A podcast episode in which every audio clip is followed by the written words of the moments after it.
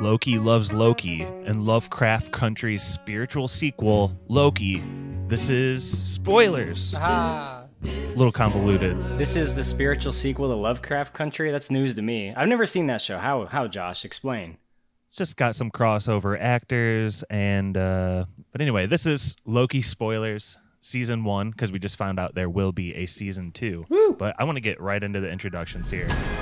Pappy, we'll start with you. Where are you recording from and what is your favorite single performance out of this first season of Loki?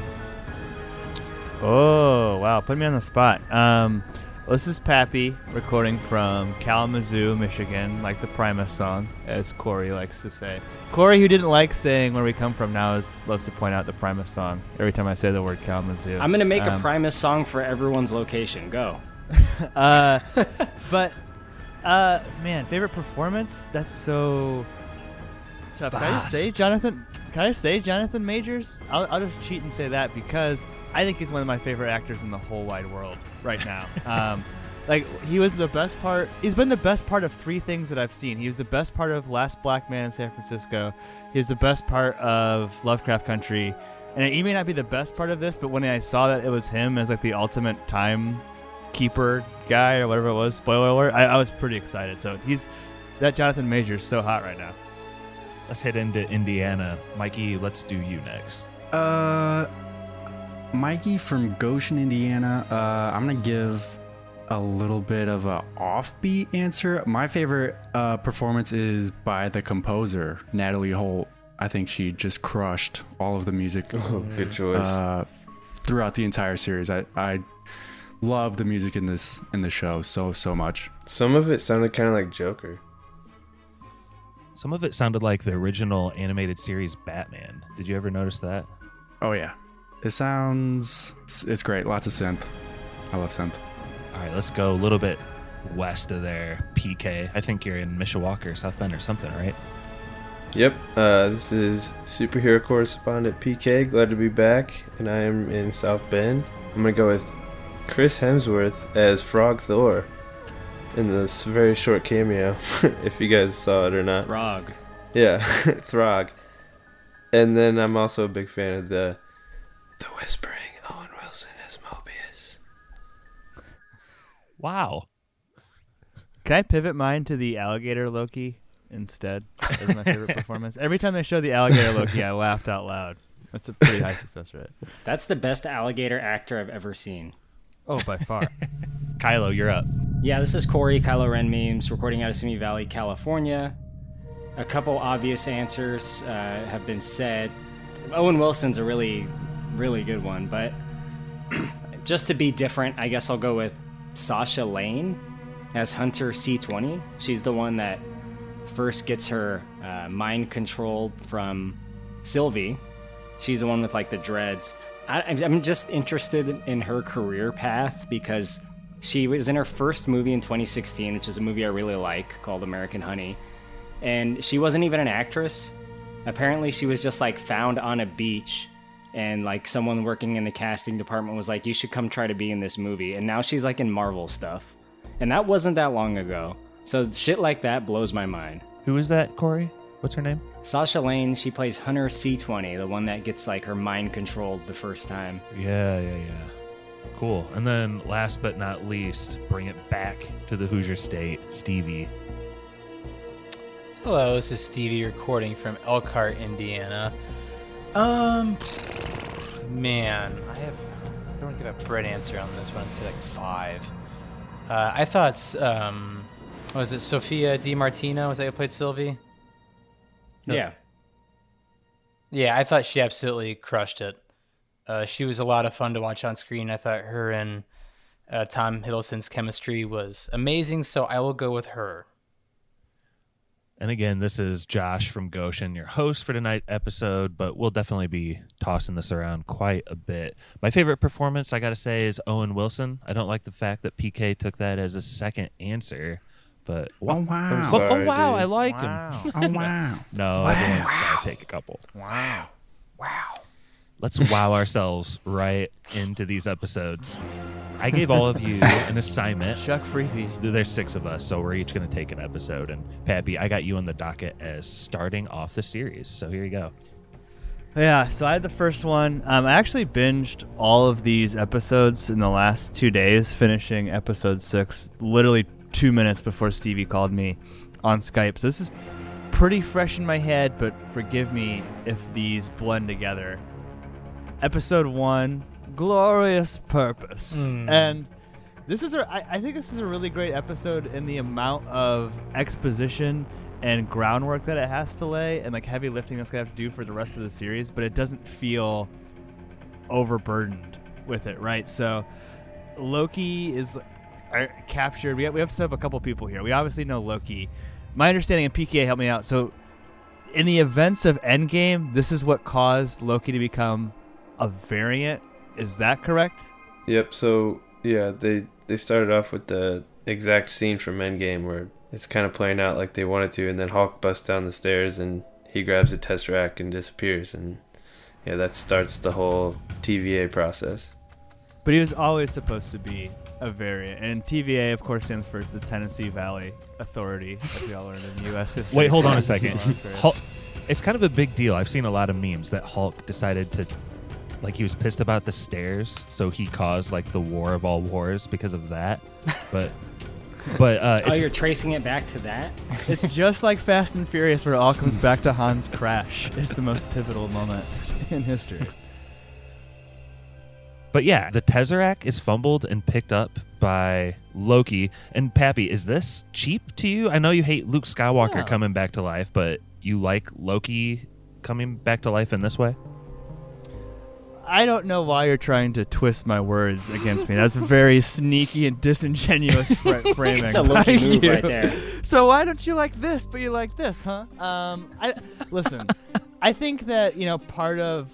I mean, the MCU, like Star Wars, is one continuous canon, for better or for worse. I think in both both in- instances. Um, I think it's really just Todd Hiddleston, right? Like he's too good of a, an actor. He's too um, well known in that role. He's too like much of an internet uh, sex symbol, frankly, to, to be put to be put aside. And you know, he hasn't done too much else either besides Loki that I know of. So he probably wasn't wasn't too shy, shy to come back to the role. Um, but no, I, I don't mind it because Endgame kind of already set up like the time travel piece and everything. We're not going out of our way to shoehorn in a character as no business being in the series. But one of my favorite characters of the series is who we meet in the Time Variance Authority offices, Miss Minutes. Uh, very much. Uh, what's the DNA guy from Jurassic Park? Dino DNA. Mr. DNA. Dino DNA, Mr. DNA. It's like the female version of that. But I mean, like I said, there's a lot of Yeah. exposition. I don't know if you want me to go like introduce all the characters. I, s- uh, someone said Owen Wilson's their favorite character. I don't know if they want to talk about him at all. That's you, Josh. Well, that was you too, PK, to be fair. But yeah, wow. Wow. you know, like I guess it's illegal. Some sort of agency is looking out for people t- time traveling, and this eight in within this agency, Owen Wilson is like a lead detective. It seems like like pretty dang high up, and he's on. You, you think he's just on one Loki case, but I think he's been doing a lot of Lokis like over the course of his career because Ooh. it's almost like uh, Rick and Morty, right? Like there's infinite universes here now, and like all these different variants and Okay, Josh, I got to add to this. So, the TVA, they're not just abducting your like asshole Loki that time travels. Time travel is actually okay as long as it's their predetermined set of things happening, right? that adds the complexity to this show that we might try to answer along the way and we won't be able to, most likely, but anyone that var- that is a variant from the predetermined timeline gets sent to the TVA and basically done away with, which we learn later what that is, right?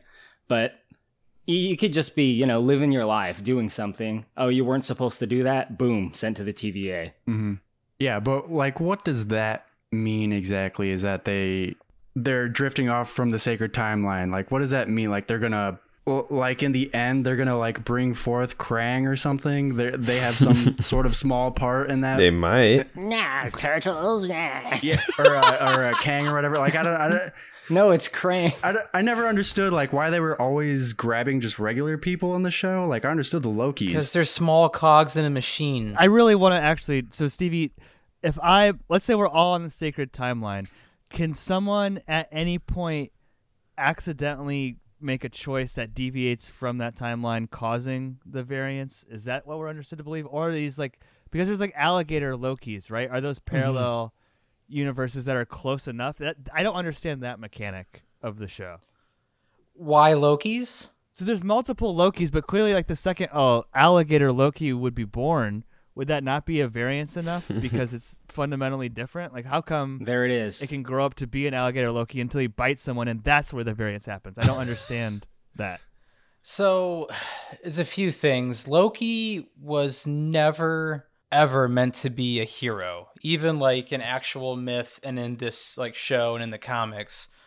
Um, the Lokis we see, the, the little one even says it. Like the minute I tried to change my life, or the minute I tried to do good for once, was when they got sent to the TVA. They're always meant to fail. This is kind of the journey of we have another Loki thinking he's destined for great things, but in the end, it's the same thing all over again. But Pappy's question has confounded me as well. And I see what you're saying, Stevie, but it doesn't really answer it. It makes no sense. If there is multiple versions of people, then there are multiverses. That's it, right, Correct. Correct. Yeah. So, but so There are yeah, what- there are what we're branches. There are branches. But what you're saying is that as long as the behavior is similar enough, the physical appearance in which that Loki manifests is irrelevant. So that alligator Loki did everything that Todd Hiddleston did in the Avengers series, but just as a fucking alligator the whole I time. don't think No, it's a parallel no, no, multiverse. no. Matt Damon played him as an alligator in a play within a play. Like no, I don't. I don't think there's a parallel multiverse. What what they're explaining is is there are branches off the sacred timeline. Yeah, they can branch off, but as long as they don't branch off to a way where it can't be controlled, and that's what brings along uh, Kang the Conqueror in the end.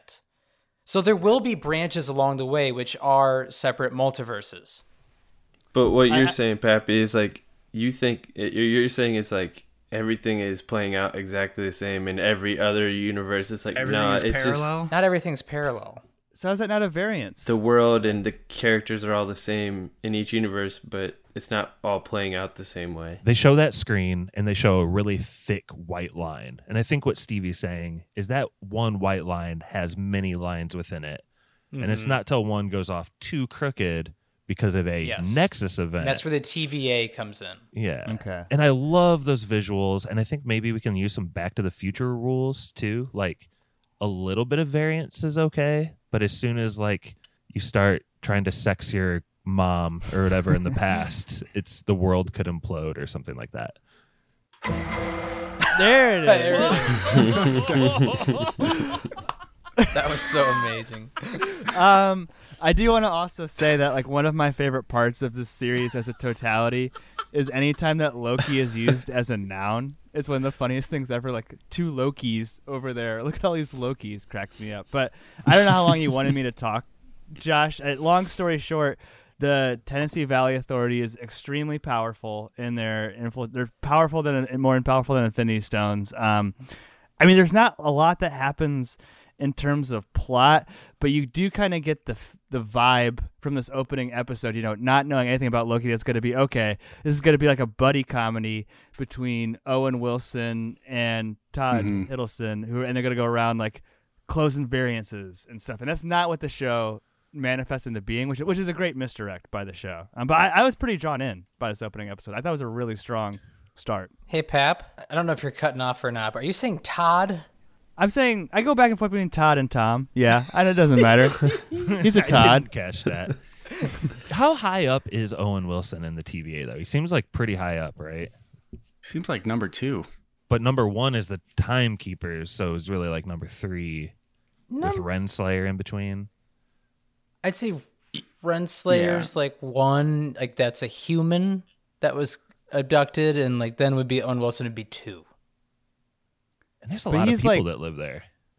All the all the agents are mortal, right? Meaning that they would need to, or I guess time passes differently there. So do they age in that space? Like, do they need to get new agents occasionally? I thought they were talking like, oh, hundreds of years have passed Mhm. when they were explaining some people's backstories. I thought I heard the er, word eons in there at one point. Unfortunately, Brett couldn't be here with us tonight, but I will pick up the baton and take up a chapter since I wasn't going to take a chapter at all. Episode two is called The Variant. And we just, you know, it starts off with Loki and he's on a case, right, Corey? Um, it's this whole thing with Owen Wilson trying to use Loki to catch what they presume is another Loki. Yeah. Corey, do you think Tom Hiddleston like is kind of frustrating at the beginning of this episode? Like kind of dick? He's old school Loki, man. He's Avengers era Loki. This isn't Thor Yeah. Ragnarok Loki or even Thor the Dark World Loki, sir. Um, I, I like that this show they had to get that that older villain version of Loki, and they had to make him into the one that we kind of know, the audience, by showing him all the footage of his life and stuff, and kind of like getting him to a po- to a point where he's beyond that. I, I quite like that a lot. That was a great scene. I think the biggest thing about this episode is that it takes place almost completely within the TVA, except for a couple quick set pieces like Mount Vesuvius. And we start Yes. introducing this idea of apocalypses kind of hiding people. Does this contribute in, at all to the conversation we're just having about branching off? Like, do you guys ex- understand this li- little loophole that this rogue Loki is hiding in the wake of these apocalyptic events? Not only do I understand it, I find it shocking that with eons to think about it, no TVA agents had thought of this idea at any point. I mean, but it's a great concept, right? And and the way that it allows the series to move us to different settings, like completely disparate settings, right? Like Pompeii or outer space or anything. It's a great a great concept for a show. jet skis are introduced, and I guess we uh, have to wait till season two to see that paid off. That made me sad. Oh sad. my gosh. So anyway, in this episode, Loki and Mobius they're working to take down someone that's been like slowly like picking away at the TVA, right? Like there's a thorn in their side, and they've been semi-successful. There's some uh, lone villain out there, and that's kind of like the first mystery, right, of the show. Like who's the villain? And we find out that holy shit, it's another Loki. It's a babe. Well, yeah, that's yeah, that's what we find out later. It's it's a babe version of Loki. Which how would you feel if you lived in Alabama knowing that your world's gonna get rocked in about thirty years by a giant hurricane? In a Costco, basically. I thought they were gonna play with like some almost like uh, global warming type stuff, but then they ended up going to like the moon of some faraway planet next. I'm like, oh okay, there's everywhere's fucked where they're going. It's not just not just Earth. Although, can I say, as creative as Marvel is, there are an awful lot of humanoid esque aliens in the MCU. They're not very creative in their like character design. Like everyone's a human everywhere. Yeah, there's a few things in Marvel that'll never make sense, and one of them is that. And another one very related to that, Pappy, is the language issue. Oh, everybody speaks English. Everyone can speak English everywhere, but that's kind of the thing you ignore, you know? Yeah, Loki's fluent in ancient Italian. He knows how to say "you're all fucked" basically in Man. Slapagote. The iron grip England has on the entire multiverse of just Their colonialism just knows no bounds. Their empire language. just Yeah. extended so long. Incredible. Just a picture of Queen Elizabeth with laser eyes taking over. we do eventually find out that this mystery Loki is the girl, girl Loki. She goes by Sylvie. And can you guys, uh, maybe I'll toss to PK for this one. Is this like a new power in the Marvel universe? She can, and it ends up being like a huge point in the plot too, right? She can touch someone and make them feel things or something. She enchants them. Wow. Yeah, um, it's similar to kind of what Scarlet Witch does, but it's different. I believe it's kind of the first person who's done it in the MCU. She's like essentially the enchantress, but yeah, um, she kind of like she is, yeah. enters their mind and shows them, especially for the TVA agents, she shows them their past and like who they were before the TVA and essentially reveals to us that they were they are real people or they had a real past and they weren't created by the timekeepers and all that stuff. But this power itself, is it like kind of the same thing Wanda's doing? I didn't catch that She until you just said that. That's interesting though. Like Wanda messes with reality, but Enchantress, she like actually goes and accesses like your memories, and I don't think she can create things out of you know. She has to actually access something that's that's happened before. Yep. So Wanda's more powerful. Yeah, but she she also to a degree like takes over some people, right? Yeah, And that that's the kind of new part, right, Josh? Yeah, I guess so. Um, it's almost like that thing where you can put someone under uh, hyp- hypnotism and they can like remember parts of access parts of their memory that they didn't even know they had. Um, supposedly that's a real thing, but I think that pretty much does it on episode two. Mikey, Scientology you're talking about. The movie Under the Skin you're talking about. I'm talking about a lot of things, boys. Mikey, you got episode three. Yeah, episode three uh, is called Lamentis, and that's because it's named after a planet they escaped to. Uh, I think they were the variant uh, was caught and taken to the TVA, uh, Sylvie, and then they escaped to Lamentis. And on Lamentis, uh, there's like a moon that exploded pretty close by and is like crashing into this planet. So that's like the nexus or uh, the apocalyptic event going on here. It's just kind of like a whole episode of them like running to catch a train and then running again to catch like a spaceship. There's not much progression in terms of plot, but there's like a pretty decent progression in terms of like understanding Sylvie and Loki's like relationship and they kind of like bond and kind of team up at the end. Was it a bombshell for you guys when you found out that Loki is bi or possibly pansexual? No, that guy fucks a horse No. in Greek mythology. kind of Does figure he he's down for anything. Or uh what? It's not Greek mythology. It's uh Norse mythology? Norse mythology, yeah. Yeah, that's what like all the memes were about after episode three came out. Like it was all Loki fucks a horse meme. So like people kept saying that's going to be referenced in the show, but of course it's not. Now, Loki uh yeah, uh, it was a big deal like on social media that that uh kind of came about that he was bisexual, but I feel like that was yeah, if you have read Norse mythology or like done anything regarding that like that's usually brought up is that Loki's like kind of like a sexual freak and kind of down to down to play with anybody so finding that out wasn't like surprising It's just like Disney wants always wants so much credit for their like LGBTQ inclusion, but it's just they like, love it. bro, if you watched any MCU and didn't assume Loki was at least bi, like, what are you watching? You know what I mean? Like, Yeah. of course, he, of course he's bi. Like, you don't get credit for making the most bi character of all time bi. Like, duh. Like, I don't know. And it's just, did they do the whole thing where it's like?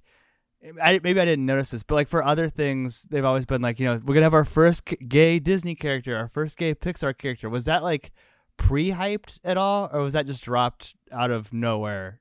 Quote I. I didn't see anything like that I mean, at least they no, didn't. they do didn't that. handle it like assholes this time. Thank God. Like at least a step in the right direction. I, I like Lamentis. I think this episode is great because we, we, like you said, Mikey, we spend time with Loki and Sylvie together, and hmm to me, there it seems like there's this struggle, like who's the the superior Loki, right? And watching this episode alone, or at least up to the point when it came out, I was like, like Sylvie is like she kind of makes Loki look like a buffoon, and you know, the more good Loki is in terms of like good and evil, the more like buffoonish he gets, in my opinion. Well, that kind of brings me up to what I was going to say too. Do you, Pappy, I'm sure you've heard of Jeremy Jahns, movie reviewer. Hey, that's my guy. Yeah, the guy in the leather Yeah. jacket who He- always has the funny thumbnails. Yeah, yeah. Hilarious thumbnails, bro. But he always he, I like Jeremy Jahns for the record. I don't. He doesn't really I've been bother. me. watching I, him since for like ten years, bro. yeah, I watched some of his stuff too. But he was harping on Loki's turnaround here being like way too quick. And I think even here by Lamentis, right, he's falling in love and the Loki we know from 2012 or whatever was like looking to slit throats and do really weird stuff to Scarlett Johansson. He Johansson. watched his mom die, bro, on a television screen. Yeah, but I mean, they both think they're dead. Mm-hmm. They both they both think they're about to die. They're literally in a an apocalyptic event, so I don't think they have any ill will or Yeah. motivation to like take over anymore. And then as we see like in the last episode, Kang like offers them both immortality or whatever and to be back on the sacred timeline together and they both kind of uh denied it for their own particular reasons. Well, and I think too, it's like the big difference in Loki's life now is he he's finally found someone he considers his equal, right? The the girl version of himself. I, I love that the, the narcissism in that, the falling in love with himself. Like this is like the thing that changes his character. I I don't know. Thor: Dark World was a long fucking time ago, man. I would I would God. expect the character to grow and change from from this point. I could not tell you anything about Thor Dark World. That's a good point, Pappy. That's the best way to look at it, I think. It's the ultimate form of narcissism, which does fit Loki's mm. character in every iteration that we've seen. So, the version of himself that he seems to start getting feelings for, that makes the most sense, actually. And they have their moment, their little semi romantic moment at the end of this. Mm-hmm. And it, mm-hmm. it forms a Nexus event that is mentioned later, but I don't think we've like fully understand like the depth of what that moment means. I think that's coming later in a movie or season two or something. It's just like screwing your mom and Back to the Future. I'm telling you, Mikey. you got any more on episode three? Uh, just that there was a lot of CGI, like the whole thing, green screen, the entire episode. but it looks pretty good. I mean, I'm not gonna. Here's the thing: is I believe like, they're I- using the same thing as as the Mandalorian, the volume. Oh, I wouldn't. I wouldn't doubt it. I, I don't know. I just think it's like now is like the perfect time for all of these really crazy ideas from Marvel to like really spring about like this whole multiverse thing because it's now the the CGI is just so good that it's so much easier to like present that on screen and I think they're doing a really good job pulling it off. Like the in the last episode they do a thing where they pull out from one universe and then go into a different multiverse and I thought that was like a really well represented uh visual of like for us the viewer as to not get confused as to what's happening uh so i thought it couldn't really be this kind of stuff is not really possible like 10 15 years ago when they started doing this marvel stuff so i think it's cool They had a cool one, quote unquote, one shot at the end of this episode where everything was like blowing up. That was pretty cool. Uh, I'm glad you brought that up. That is actually a really good moment in that episode. That like it was good to be like toward the finale of that because it really like gave it that epic feel, like that climax. Well, especially yeah, when it and it just ended right after that too. I like how Mikey brought up that thing about not being possible in the past. Uh, Quentin Tarantino's uh, interview on Rogan, he's like, "I wish Marvel would have been around in the '80s like it is now," and I just thought that was kind of interesting. Yeah, it was, and it was fucking horrible. He wishes it was around like it is now, like in a good why way. did he say that just for like cgi purposes or what No, he just said like this storytelling they're doing now is what he always thought Marvel could be in a movie setting. oh wow he basically cool. said he's aged out of liking this kind of yeah, shit. and that too. Say, didn't he? Didn't he say the 1980s was like the worst decade of film there is? Yes. Because they like self-censored themselves back to the 50s basically. Pretty much, just Oh, yeah, wow. Nancy Reagan bullshit. I think. He's not wrong. PK, slide us into episode 4, would you? All right, so we actually start on Asgard in the past with a little young Sylvie, and we see her get captured by the TVA, which actually she gets captured by Ravonna, which apparently she had to work her way up to where she is now because she was like a soldier before or a hunter. We jump back to Lamentis. The TVA is still searching for both of them, and uh, this is where the Nexus event that Kylo mentioned happens, and they kind of have a moment because they're about to die, and basically it's they like kind of physically touch each other. the hormones and everything. It's just causing this strange event since it's technically the same person, and that's how they figure out where they're at and they get caught. So is uh, Sylvie's Nexus event that she was Judith in The Walking Dead? No Walking Dead fans? at I've all? never None? seen an episode. Jesus Christ, you guys! I don't like the It's walk. I don't Dead. like the Walking. Dead. I don't Dead. like Walking Dead fans, and so it kind of kept me from ever watching that show. Oh, fuck off. Okay.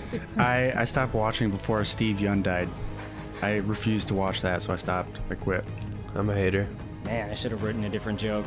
I should have written. They're written a different joke. I like uh, one of the things this episode introduces. I think they introduce it here is that the TVA won't just prune people. They have a little bit of a lighter punishment where they put you in this room of like bad memory. That's pretty worse. It's Mhm. worse.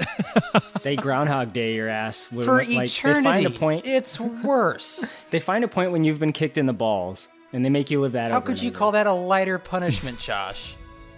They scrub through your entire timeline and find a soccer ball hitting you in the nose. and they take you back to that moment. What an opening question that would it be? What would be your trapped in time torture moment? Stevie, How we'll start with personal. Oh well, you know, you could have hosted. Missed opportunities, Josh. It's not too late. Stevie, we'll start with you. What would be yours? What would be my like replayed, oh, like an embarrassing one or a painful one? Oh, So I, in a seventh grade orchestra concert, I literally pissed the shit out of my pants on stage, just full on like piss, like like so visible. I know everyone in the audience saw it. Like to li- relive that humiliation would be fucking brutal. I think that would be, that would be mine. Um, or getting hit in the gonads with a baseball off the pitching machine in second grade. That would be Oh, Oh, pretty terrible jeez. It was like right off the end of the bat. Pitching machine in second grade? I think that's when you start pitching machine. They were ruthless, Mikey. Ruthless. Good lord. Mine would be probably when I fell on black ice and broke my leg in three places. I- Yeah, I imagine that someone rather cruel would make me relive that for eternity, or the lighter punishment, as Josh would What about call it. the what about the several weeks after of you not getting it fixed? Yeah, I walked on it broken for a month and didn't know. Uh, y- yeah, it was a whole thing. But yeah, Josh, do you have one? I think you guys are going physical punishment, which is also the lighter version of this. Like, Is Mm, it? psychological? I, I think mine is like this one time. I don't know if I was being mean or rude to like my grandma, and that's like bad. and that's terrible memory. Dude. And then like, and then like Mm. my my dad like running me into the ground for it later. Like that's not a good memory either. I think that's way more painful than a gonads, bro. dad yelling or just sternly talking to? Was he disappointed in you? Let's just say all the bad things I did were pointed out very well. He was yelling. he was yelling. PK, you got one? Jesus, are we really doing this? Yes, absolutely. the odd. This is man. ex- this is great content. I, yeah, maybe we can move on because No. that's a great teaser. We can come back to this season two, Loki. Ugh. no, I, I mean, I could get real dark and depressing, but no, I'd probably go a, a lacrosse ball in the balls, somewhat along those lines. Boy, my balls. Actually, I do have a shameful one. Can I do another one, Josh? Shame. Brett Kelly, this question: Shame. mashed potatoes and gravy. It. So,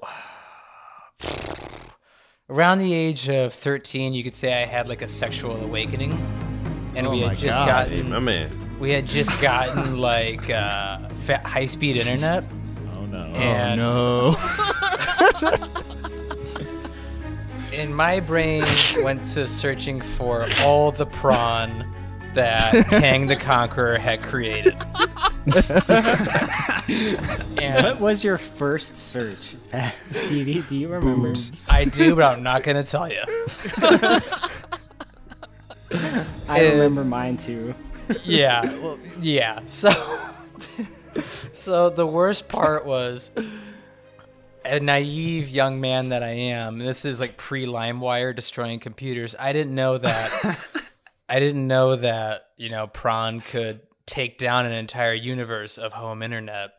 And I came home from school one day, and I see two people from Comcast and a very angry Oh, mother no. looking oh, right at me. Oh my god. and I have to imagine that list was extensive that they found. and I'll never forget just acting like nothing had happened. But I swear to you, so much sweat was dripping off the back of my head and neck of just pure. Oh, Like, my- they I've found it. never heard someone look up so much porn that the ISP sends two suits to your house. like they have to go investigate this hands on. Like they send out their Oh, my mom's computer fucking shut TVA. down. And so. Send our best men. We gotta my mom's investigate. computer stopped working, so they sent out the big guns, and they found real quickly about the time I got home at 3 p.m. of what was going on, and oh boy, was that awkward. Oh man. man. Stevie got pruned. Yeah, I got. I- I'm still there. I have yet to go back to my reality. Stevie's mom when he pulls up. Stevie's Nexus event for sure. But I got to hit on PK the end of this episode. Like the timekeepers are revealed and beheaded. Yeah, so this is actually a really big episode because Mobius, Mo- Owen Wilson, is like becomes aware of the fact that you know TVA agents are real people from the sacred timeline brought to there, and you know he decides to help Loki out, and well, actually Mobius gets pruned, and it's super sad, and then at the end when you find out the timekeepers aren't real, Loki and Sylvie are having a nice moment. He's kind of about to tell her how he feels, and then all of a sudden he gets pruned by Ravonna, which was pretty shocking. How'd you guys feel about that? That was pretty shocking. Seeing Mobius get pruned was very sad to me. yeah, that was super Like sad. I was, I was thinking mm-hmm. for sure he's out of this show. He's done, and He went out like a boss, though. that makes for good stakes. Uh, but it- I was very sad that he would be leaving the show. That was my thought at the time I saw it. Yeah. But does it make for good stakes if no one's ever really gone? see, I told you Pappy would take this slant. No, I'm not. I just literally just asked a question. Like, I because I was I was blown away by that moment. We didn't know there was that you could come back, though. Well, Pappy knew five minutes point, later. so the Yeah, stakes, Literally, yeah, like the stakes were high at that moment. the second I clicked play, the next episode, I figured it out. And Mobius is giving the uh, sad puppy speech and sad puppy eyes before he gets pruned. It's pretty. Yeah, maybe Pretty I heartfelt. jet ski. they treated his death very seriously, or his seemingly death, and it was like, you know, and he's talking about like where he would go if he could go anywhere on the timeline because it was set up earlier, and he says he'd go back to his time and be with his family that he probably has, and then he has to bring up the jet ski. So you know, maybe I had a jet ski. That's all he thinks Had a about. jet ski. And uh, yeah, it it's it is really lame that that moment is undercut. To be honest, Pappy. Well, the thing is, like, there's a, a 10,000% chance that the last time we see Owen Wilson on the MCU will be on a jet ski. I promise you that. And it will, it will may have made up for that, uh, that misdirect. I have to think that somewhere way out in a branch reality, there's like a Miami Vice type uh, type style show where it's Loki and Owen Wilson as jet- Cocaine Loki? as like jet ski police. I think that would make for a really cool like intercut within the Loki show. Rolled up sleeves, blazer Loki. Like Mobius and Loki, Miami jet ski police. This is the first episode with a post-credit scene, right? Is this think the you're only right. one? Is this, was this the only one with the post credit scene? Or were there two? Because I, I kept scrolling to find them, but I, I think I only saw that I mean, was if you count two. the the very last episode with just the season two announcement as a post-credit, then no. But Pappy, what is the function of a post or mid credit scene to you? Like, what does it even mean at this point? Um, it means that the MCU didn't realize what they started, and now they are basically obligated to do it at least once per thing, right? I don't. I mean, I don't know. I honestly, whenever I see a movie in the theater, I have to pee so badly by the end every single time. That I usually just don't even stick around for the post credit scene. I'll just look it up on YouTube, like if there was one. Uh, I don't know. It's a cool. It's a cool little tradition, though.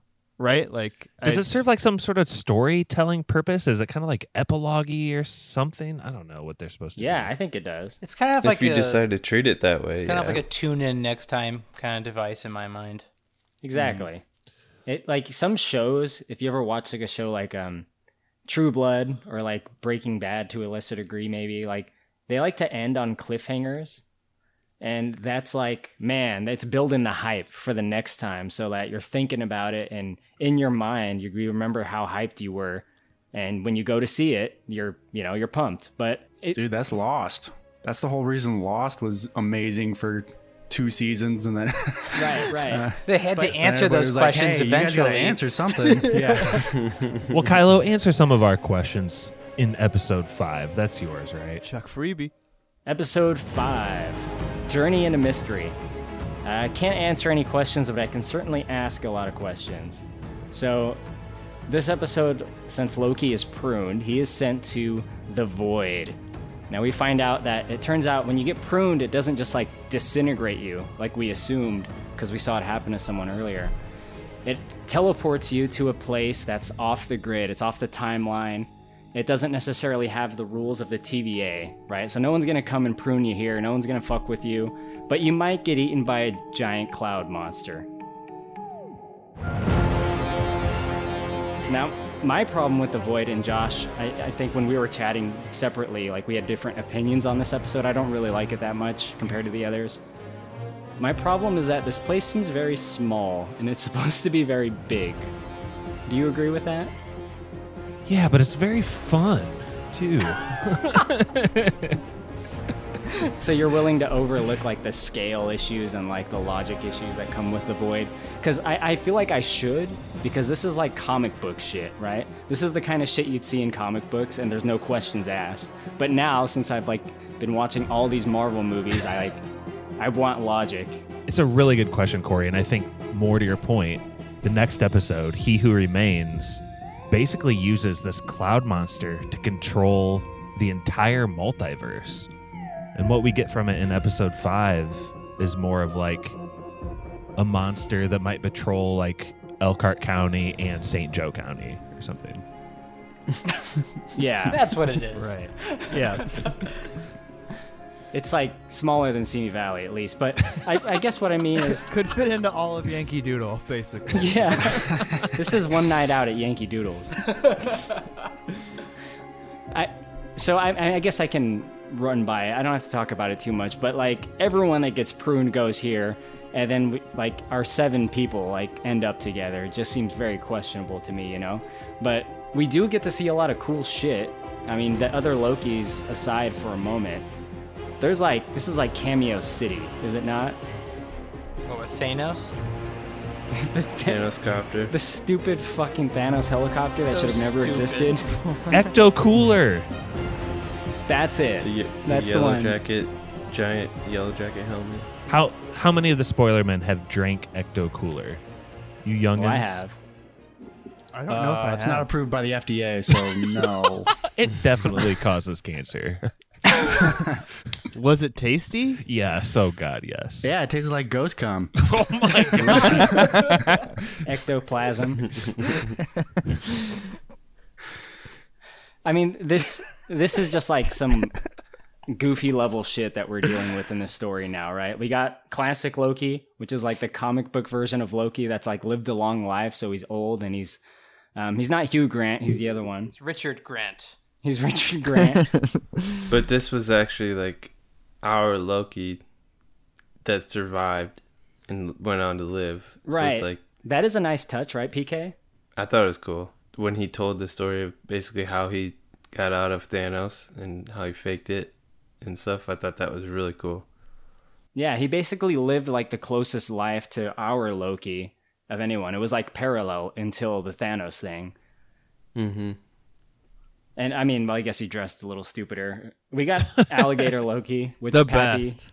Why do you like Alligator Loki? I mean, I, like just look at him. He's hilarious.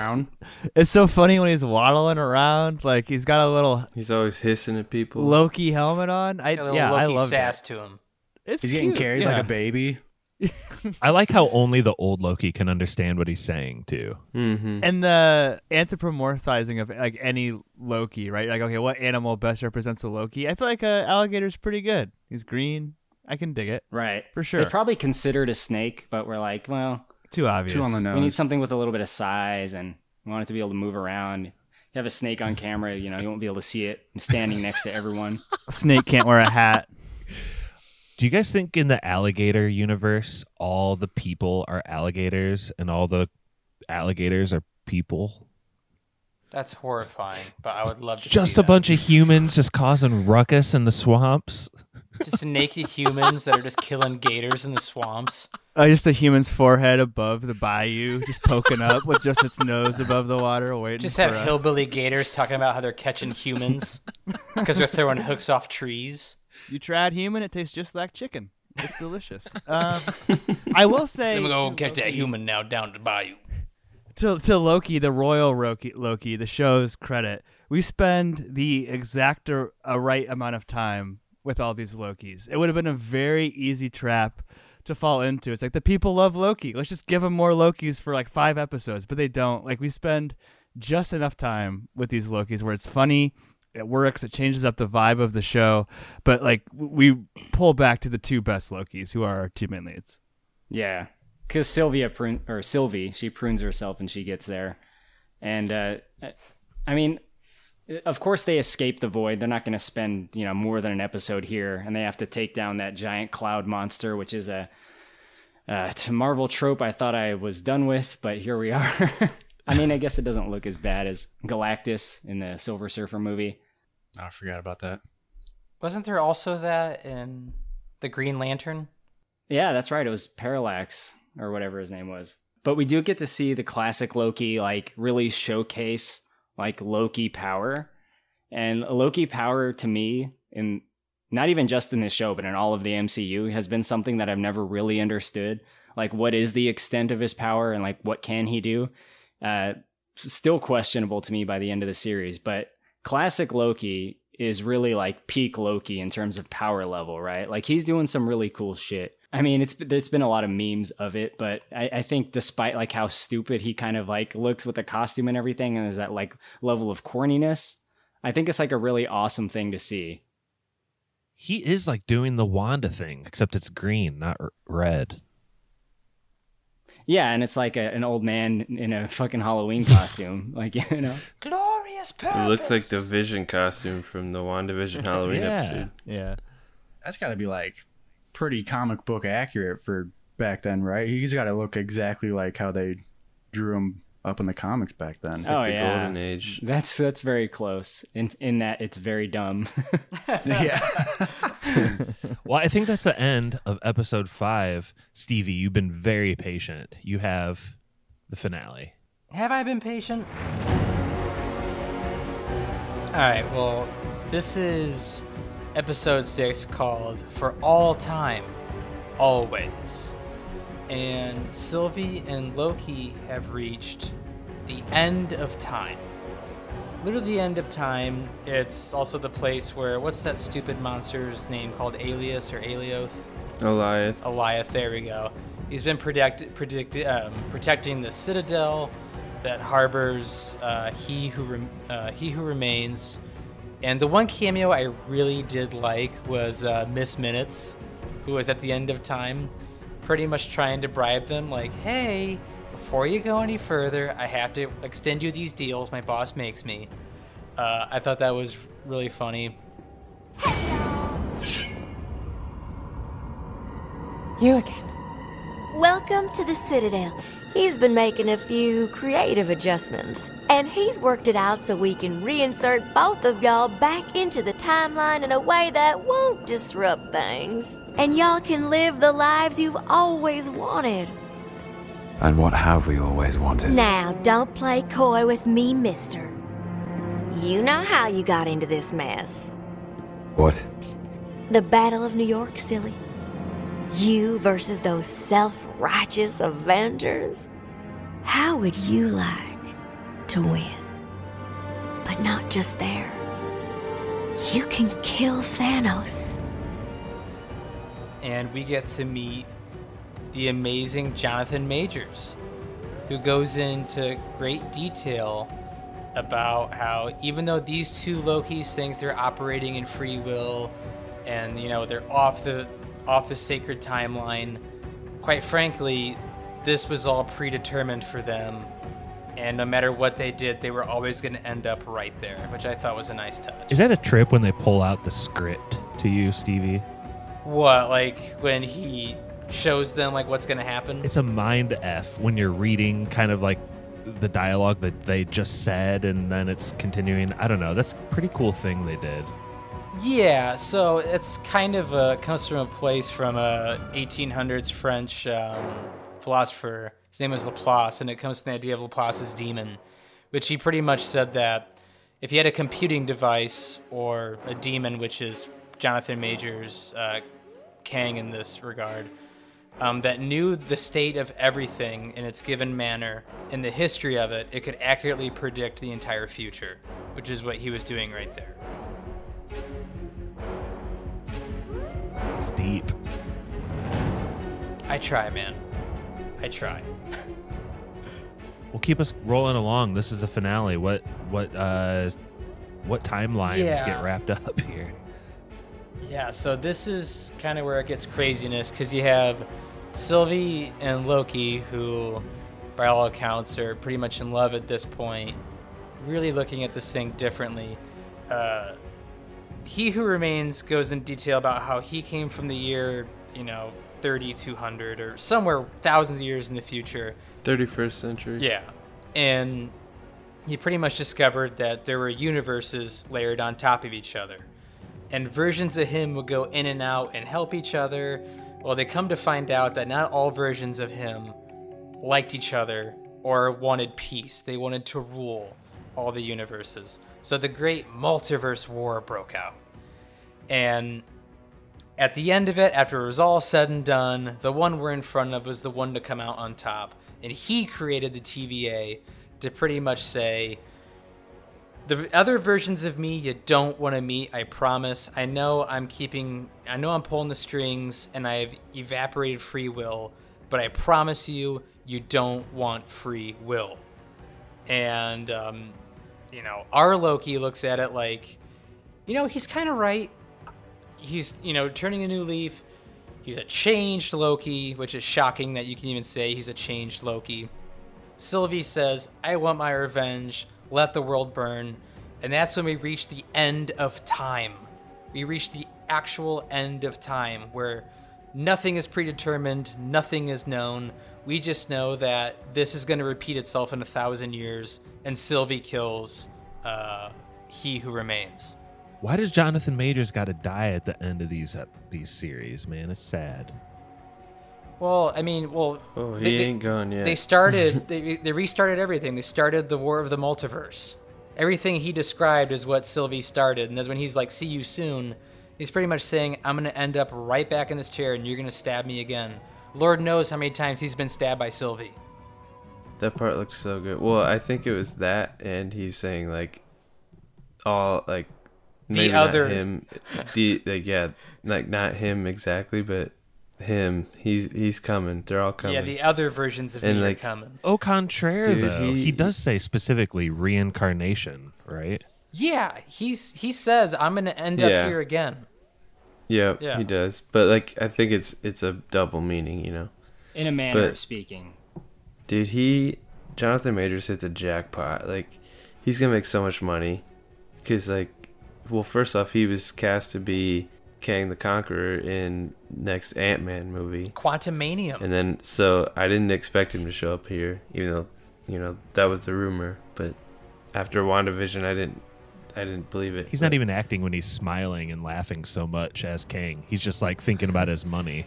well, he's not Kang, but That's that's like that's what I think is so cool because like he has so much range that he can do with this because like that you know he's all goofy, and then you find out he's actually like kind of just like a senile old man who's lonely and just goofy he's and bored. I loved his performance. Like when he's just like, you know, I've been a conqueror, jerk.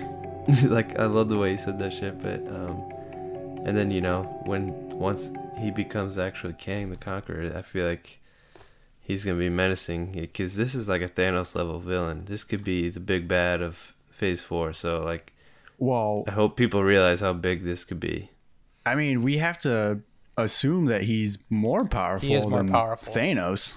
Mm-hmm. Well, I'm just saying, Much more like, like, powerful, this yeah. is he's not going away anytime soon. We covered Lovecraft Country on this pod, and Pappy, Mm-hmm. Pap, PK just mentioned his range. Like he plays a completely different character in Lovecraft. He's like stern, hardly ever smiles. Usually he's got like He made me cry during that show. he's got like snot Mm-hmm. or tears leaking out of his face like all the time, It's- or or blood. honestly, like, are you impressed? I, Mhm. you already kind of were speaking his name Oh, earlier, yeah. but I, I don't know. I love this dude. I love him too. Like I said, I, I highly recommend. I think it's an A24 movie, The Last Black Man in San Francisco. He's um the the main protagonist's uh, best friend in that. I don't think we were talking about this on Pod. I, I and I think that like Lovecraft Country is now the show with like the most Emmy nominations that got canceled after its first season like ever or some some like crazy stat like that. Stevie, do you think the renewal of Lovecraft Country was contingent on bringing back the character Atticus Black, who's who's played by Jonathan Majors? 110%. I don't. Yeah, I think, think so too. I don't think HBO or Warner Brothers wanted to make a show that didn't have him in it.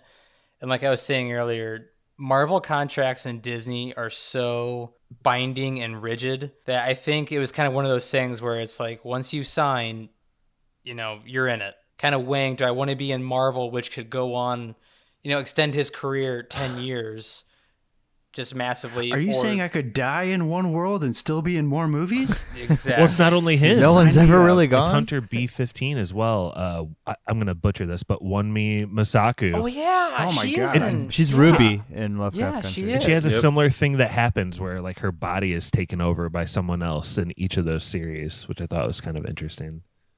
I forgot Very about that. different Very depictions of different, that in but- these shows. Yeah, I just think weighing, you know, Marvel versus, you know, how long does Lovecraft Country really have legs for? I would take Marvel all day.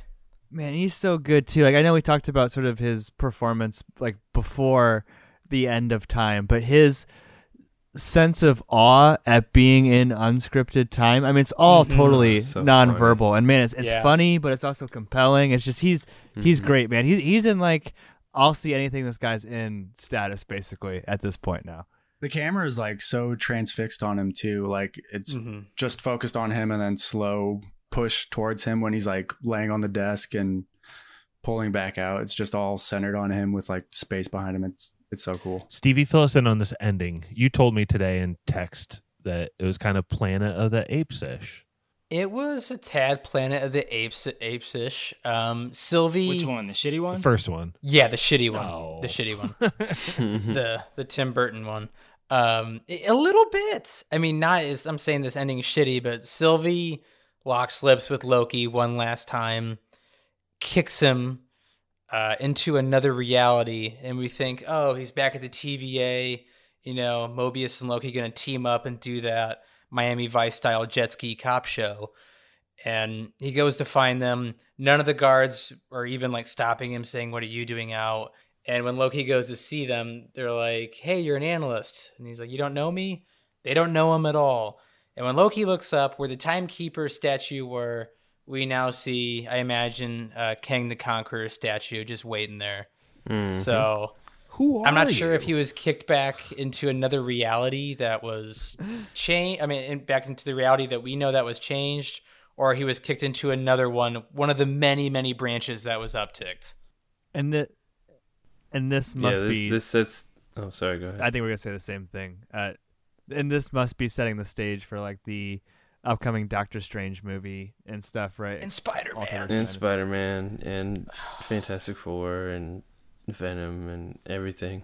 I don't I gotta- think this is setting anything up in Venom. I just want to go on A record. well, just like it, it opens the door for them to like if he if they bring him into a movie, be like, oh, I gotta this say, is how it happened. I gotta say, I probably know the least about superheroes. Me and Josh are probably pretty close in Hey that now. ranking. I mean, I love this shit though, Josh. Don't hey you? now. Like, I, hey now. oh, there he is. Now that's I mean, sentence.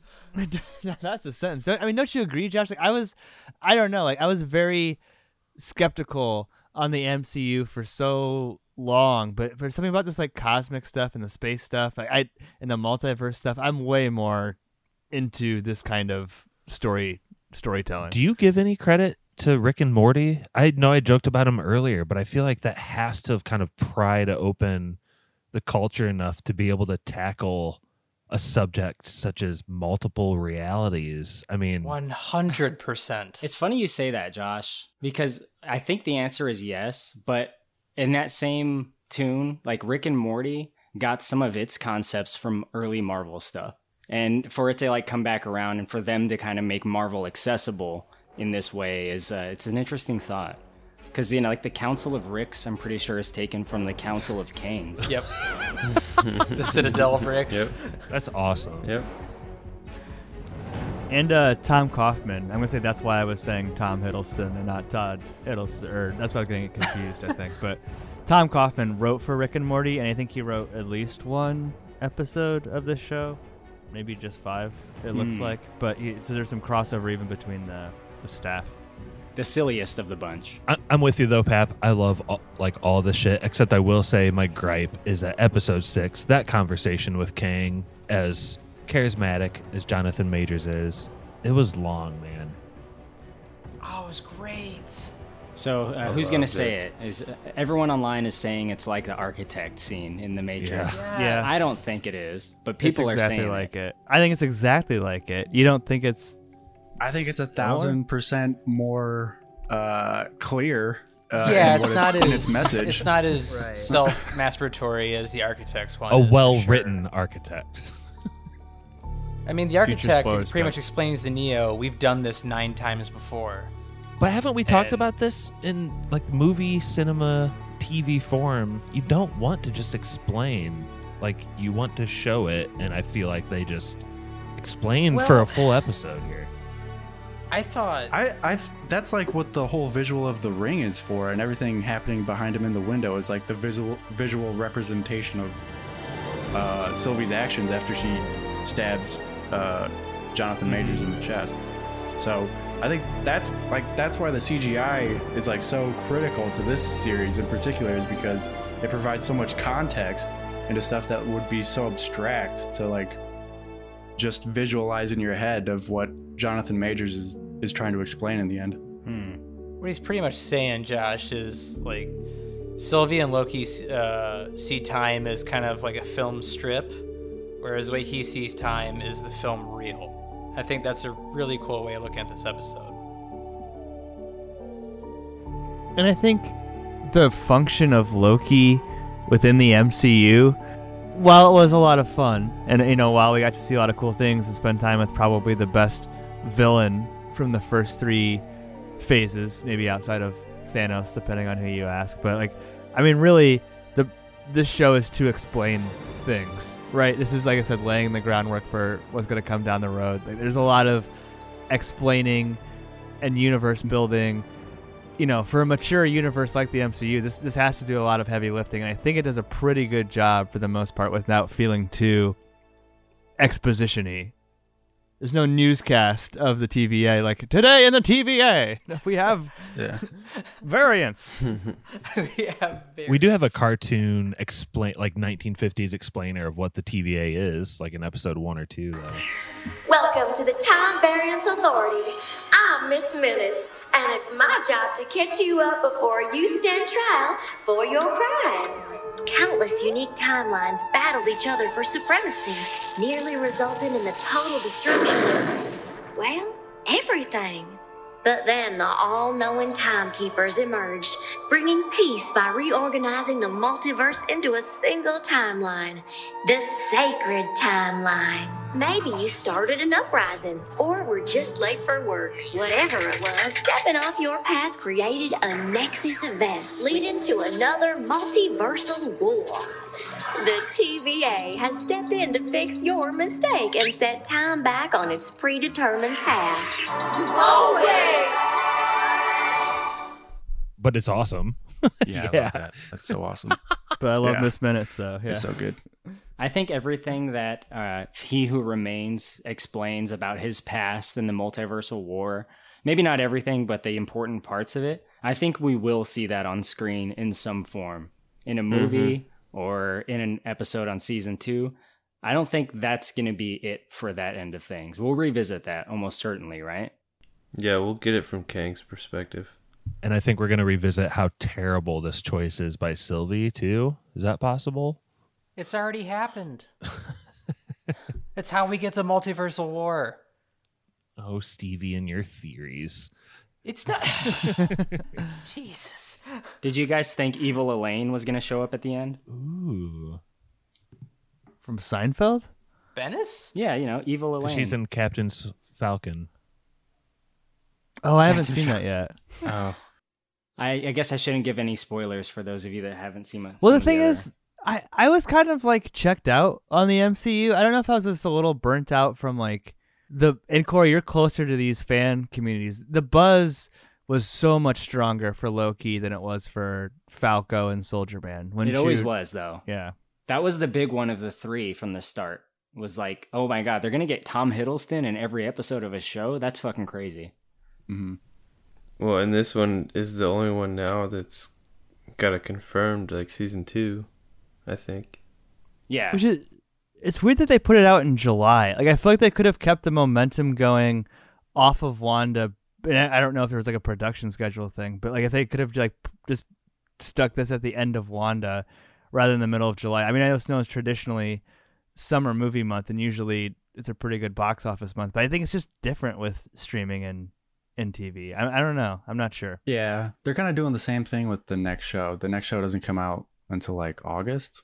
The What If show, I can't wait for that. and that It's looks crazy. so good. Yeah, that looks insane.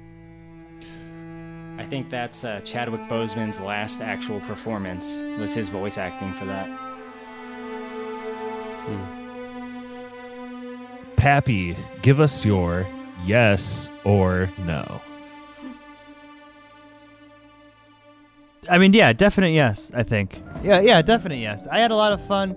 It's it's weird to consume five hour. eh, You know, I think it's like four and a half, five hours of media, all said and done. Loki it is when you put all the episodes together and take out the the credits within such a short period of time. But I was never ever bored. I was always really compelled to hit, you know, play the next episode on Disney Plus.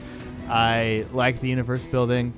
I small complaint that we didn't get a chance to touch on, but I do think there sometimes the chemistry just felt a little bit off between Loki and Owen Wilson. I it's hard to explain, but it felt like some of like the editing choices in their conversations, like it didn't flow really well sometimes. And I, and I may have been like the only person in the world who who got that vibe, but I, other than that, I, I really loved this show. I thought it was a lot of fun. Like I said, I like this direction of the MCU, and I even, you know, it's a personal preference thing, but I even like the color palette that we go to whenever we go to these like cosmic situations. There are always a lot of blues and greens and purples. I, I love those settings. So excited to see where the MCU goes next. I'm probably more excited about the MCU than I've been in a long, long time actually after this show and like WandaVision and everything. It, it made me want to go watch Captain and Winter Soldier because it's just kind of fun to be in this universe. It's just, it's really impressive too, right? One last thing I'll say,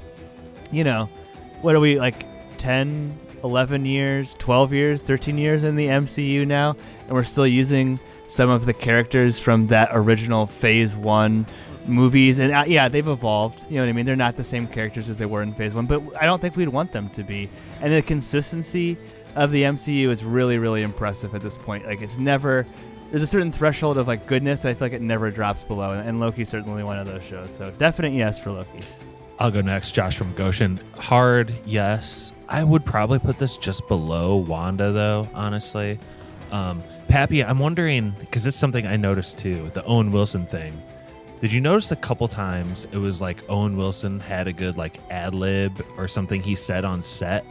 So they like used it, but you could tell for some reason it didn't belong. I, I don't know. I, it was shades of uh carrie fisher Oh. in rise of the skywalker Don't. not that bad but Same vibes. Listen, I said at the beginning, Owen Wilson, I loved him all through this, and that's still true. Um, my biggest gripe again is that I found that last episode a little boring in parts, and maybe boring isn't the right word. Like Slow. it kind of took me out. It kind of took me out of it.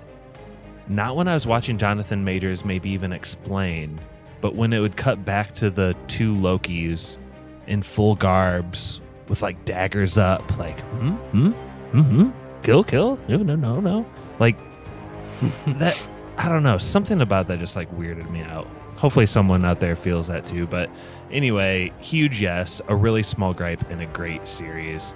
Um, we're going to go in the same episode order that we've been going in all night. So, Mikey, you're up next. That's a hard yes. Uh, I think it's like required viewing now at this point. If you've been keeping up with this Marvel stuff, you're gonna definitely want to watch this uh, before we get back into the the big movies. Uh, like PK was saying, he's been cast in the next Ant Man movie, so you're gonna want to be all caught up and understand this pretty complex plot. I told you guys in the thread that like my favorite part of this series was like the production design and like every set they're on looks fucking crazy. They're doing like some sort of retro futuristic uh, type aesthetic to all of the buildings and interiors, and it looks fucking amazing. I, I think this is like one of the best looking Marvel products that they've put out, and I can't wait to see what they do with uh, season two. And casting Owen Wilson, I thought that was a, a really really good choice. I think he brought something extra, like with his comedy, to this series that I don't think a lot of other people could have could have brought to it. So I'm excited to see where it goes, and uh, I just hope we get more Miss Minutes uh, next season. I think she's great. I love Tara Strong. She voices Miss Minutes, and she's like a fucking voice acting legend. She's incredible. So I hope we get more of her somehow. Miss minutes in a thong. Whoa, no. Hey, now. She's thick.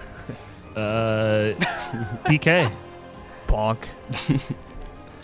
Um, yeah, I'm gonna go ahead and jump on the Owen Wilson train because it's good to see him back. And not only does he bring a good like level of comedy, he brings a good level of like heart. Definitely yes. I love this shit. I like that Marvel's getting like more weird and kind of getting outside the box, and I think it's cool seeing shows like this. Jonathan Majors killed it. I loved that last episode. Yeah, big yes. It's hard to compare like the three Marvel shows so far because they've been so different, and I think that's something that Disney Plus has going for them. The variety of shows. So, big yes from the superhero guy. Nice. Kylo, kicking it over to you in Simi Valley. Yes, I will give this a yes. This was a very fun show to watch, and its impact, of course, is uh, something that we'll be seeing for a long time to come. And that's cool, but for me, like the highlight of this show was just like how into every episode I was. Again, less so on episode five, but still into them, um, and how much more I wanted to see, right? Uh, there are problems with this show, though. There's logic problems, I think, that you can just kind of, I guess, just disregard if you want to. And, it- and it's the comic book problem as well. Like with characters like this and scenarios like this, you're always going to have things like the TVA, just in general. Like, I don't fully buy that they can just come and take anyone out, like with their little fucking batons. Like, I think if they showed up at Thanos' house, he would just fucking destroy them. so, like. So like the fact that they're this At his house. yeah, like he's got a little like you know two bedroom. He lives in the burbs. He does have a house. They're going after so many regular people and not after super criminals throughout the universe. But there's a lot of things like that that kind of nag at me as we go. But I am willing to suspend my disbelief because I love Marvel and the storytelling is is pretty damn good for the most part. Um, so I do like it. Another downside though that I gotta say is that I feel like it lacked some finality. This series was used more as a stepping stone than I thought it would be, and by that I mean the way it ends. But they still maybe left you with like, but there's more to come, and that's kind of the Marvel after credits thing that we were talking about. And they weren't necessarily always after credits on those shows, but sometimes they were. But you know, basically, the story ended, more to come. This story did not end. This story started, and uh, that's both good and bad for me. But overall, definite yes. And I love Owen Wilson too. He didn't say wow though. I agree. It was a little frustrating, Kylo, because like it literally starts with him lost at the TVA, like episode one all over again, right? Lady Sif told him you will always be alone. And that made me think immediately that he was going to end the show alone, but I didn't think it was going to be quite like this. Not like this. Stevie, Man, Corey gave me like a horrifying thought in my brain when he talked about TVA showing just up at uh, at Thanos' house. Like Disney would make a series of Thanos living a regular life in the suburbs. Yeah, like he has a dog. Like he has a dog, he wears flip flops, he tries mowing the lawn, just little stuff like that. um, yeah, this is the hardest of yeses for me. I didn't know what to think about the show since they were bringing back a dead character, and I think the way they did it was a really nice touch. Uh, Josh, I know you didn't like the last episode as much as I did, but anytime media gets into talking about whether it be predeterminism, you know, causal determinism, fatalism, theological deter- determinism, I love that shit. Uh, especially when characters think they have free will and they really don't because it's an illusion. I really love that stuff. So is that the Catholic I'm in excited. you coming out? Oh, 100%. Calvinist? Yeah, I mean, free will is an illusion to some certain extent. But uh, hardest of yeses, and I cannot wait to see where this takes the rest of the MCU. I'm kind of like Pappy, or was kind of like Pappy. I was somewhat burned out with the MCU, and now this really just lit the fire in me to see what else is to come, especially the fact that we're getting the two best Spider-Mans back, and Tobey Maguire and Andrew Garfield. Cannot wait for that and uh, we get more multiverse stuff with Doctor Strange. So, pretty pumped. But acting across the board was awesome. The score was amazing. Writing incredible. Hardest of yeses. Like I said earlier, we miss Brett a lot, but we have a quick yes or no from him. So here's that. Hello, everybody. This is Brett recording out of Fort Wayne. Uh, sorry I couldn't be on tonight. Uh, some stuff came up, but I actually really like this show. I enjoyed it from start to finish, but uh, the last three episodes to me were uh, unbelievable. I loved the chemistry between Tom Hiddleston and uh, what was it, Sophia Di Martino. I really, really liked the fifth episode where they were on the that vortex planet or whatever it's called. I don't know if you guys know Richard E. Grant, but he played the classic Loki. Uh, he's an Academy Award winning uh, nominated actor, and he's really, really good. I really liked him in that role. Um, I thought it was hilarious when the little alligator ate off the other Loki's hand. I thought it was funny that even all the Lokis were getting annoyed that they all kept double, triple, quadruple crossing everybody. I thought it was really funny. And then the last episode uh, kind of tugged at your emotions a little bit. Just uh, you know, you wanted to see them get together, stay together. At least I did. Um, but you know, she's been bitter and had one track mind for a long time, and that's hard to overcome. So, um, but definitely hard, hard yes for me. I'm looking forward to a second season. This lends itself more to, to multiple seasons more than the other shows. So, I'm looking forward to it, and I hope they can kind of keep it going on for a long time. Thanks, Brett. Tops as usual. Um, Pappy, we want to talk. We want to read our newest iTunes review, right? But first, I, not to disappoint, I have a super quick trivia. It's just it's just Whoa. for bragging rights. and We'll go in the same order that we've gone in all night. Which episode out of the six had the highest IMDb rating? Um, Episode 1, Glorious Purpose. Episode 2, The Variant. Episode 3, Lamentis. Episode 4, The Nexus Event. Episode 5, Journey into Mystery. Episode 6, For All Time, Always. Pappy, you go first, and uh, you guys can jump on the same episode if you want, and there's like a super quick tiebreaker. So go ahead, Pappy. What do you think? Episode five. That's the one with the Lokis, right? Um, with alligator Loki. Episode five. He's in It a is. couple episodes. Then I'll, but- s- I'll go Journey into Mystery. all right. Episode five. Mikey. Uh, I'll go Glorious Purpose. I like that episode. PK. Episode five. Yeah. Kylo.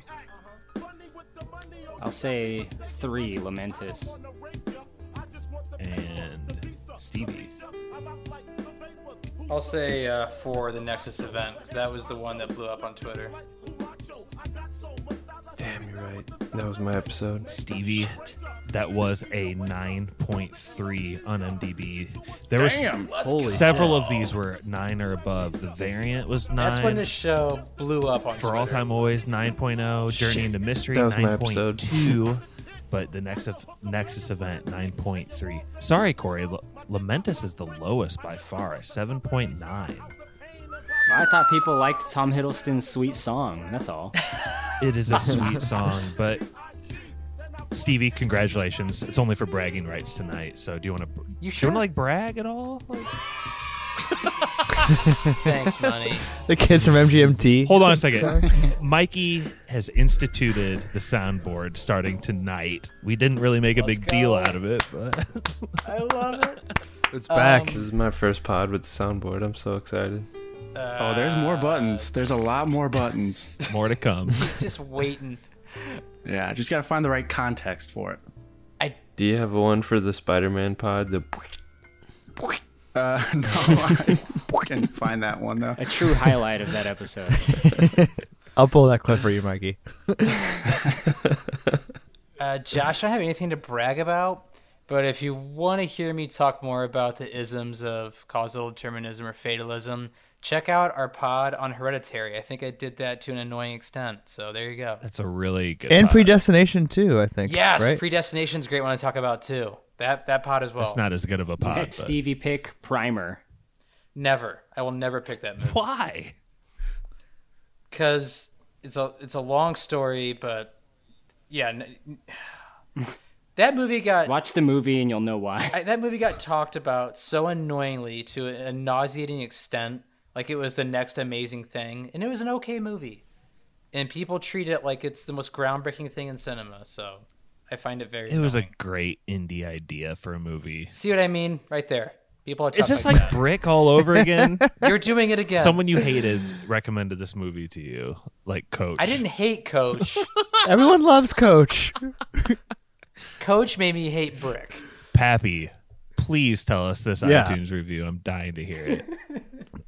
Okay, I really like um, the the username on this guy, but um, subject, uh, the, subject of the review, one word colon chemistry. The rating, five out of five stars. The user, Huff the Magic Dragon. This is submitted on June 9th, June eighth. Sorry for taking so long to get back to you. what's the name? Huff, What's the name? Huff the Magic Dragon, as in the Peter Paul and Mary song, but Huff instead of Puff. Um, short and sweet. These guys rock. This is a work of art and poetry in motion. Let's go. Wow. Huff the Magic Dragon. When you're right, you're right, buddy. Wow. Are you gonna read the other one, or is that it, Pap? Subject of this one: hanging out with the guys. The rating: five out of five stars. Woo! The user. Disappointed number 20,475. I oh, don't Oh, know if that number has any significance, but here's a review. You need to check out Spoilers. It's like being with a bunch of friends, sitting around the TV, eating pizza, drinking some beers, and BSing about a movie. You feel like you're there with them. Their friendship really shines through despite the giant, in quotes, age gap. The quotes must have been a uh, typo there, both of them. Despite the giant age gap between the cast. keep them coming, boys. Rock hard, yes. And shout out to Martin's Supermarket. Oh wow. Man, you know, I agree with the whole Count on us. age gap and the pizza thing because, like, I don't know, like that pizza is starting to give me some serious, like, ant, like acid reflux these days, man. It's the dairy, I tell you. It'll get you. It's the age gap. Getting too old over here, Stevie. Eons older than me, Josh. Eons. Stevie, you are the trivia master. Last word and toss it out, buddy boy. Man, oh man. Well, uh, first off, I want to say thank you for listening, everybody, whether it's in your car or at home. It means a ton to us. Um, obviously, we talked about it before in this pod, but we started a Patreon. If you feel like giving, we have some pretty awesome perks to go with it. If not, keep on listening for free for iTunes. Uh, any listen's a great listen, so thank you for that. When I say thank you to PK for coming on tonight, it's been too long. What was the last episode you were on before Thank this? you for having me. Um, no, it You see, that's that's how long it's been. He doesn't even remember. Far. Snyder Cut. Snyder Cut? Question mark? Oh, I'm sorry. Yeah, I'm really sorry you had to watch that. Oh boy. No, I don't know what it was, but it was. It wasn't too long ago, but it has been too long. Thanks for having me. Far too long, so thank you for coming on tonight. Josh, thank you for hosting this episode. Did an awesome job. Uh, Brett, if you're listening, we really did miss you tonight, and you're. We love uh, you. We do love you, the indelible Brett. We hope that you're on the next episode. I have no clue what's coming down the pipeline because I have that list in front of me, but I'm sure Who knows? who knows exactly is right. Thank you for listening. That was spoilers.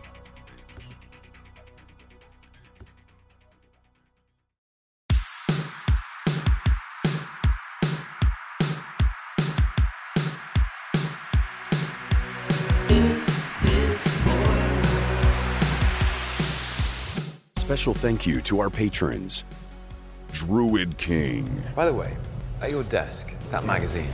Brother Brian, Yeah, the one on jet skis. Yes. Nick, Why'd you have that? David, Because they're awesome.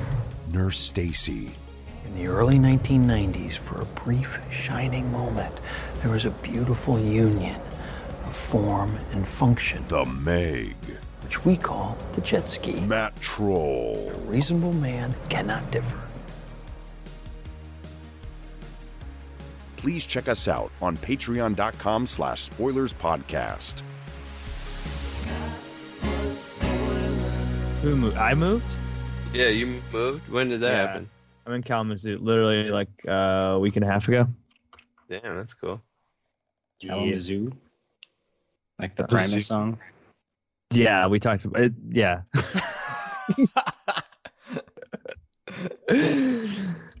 yes. That was spoilers.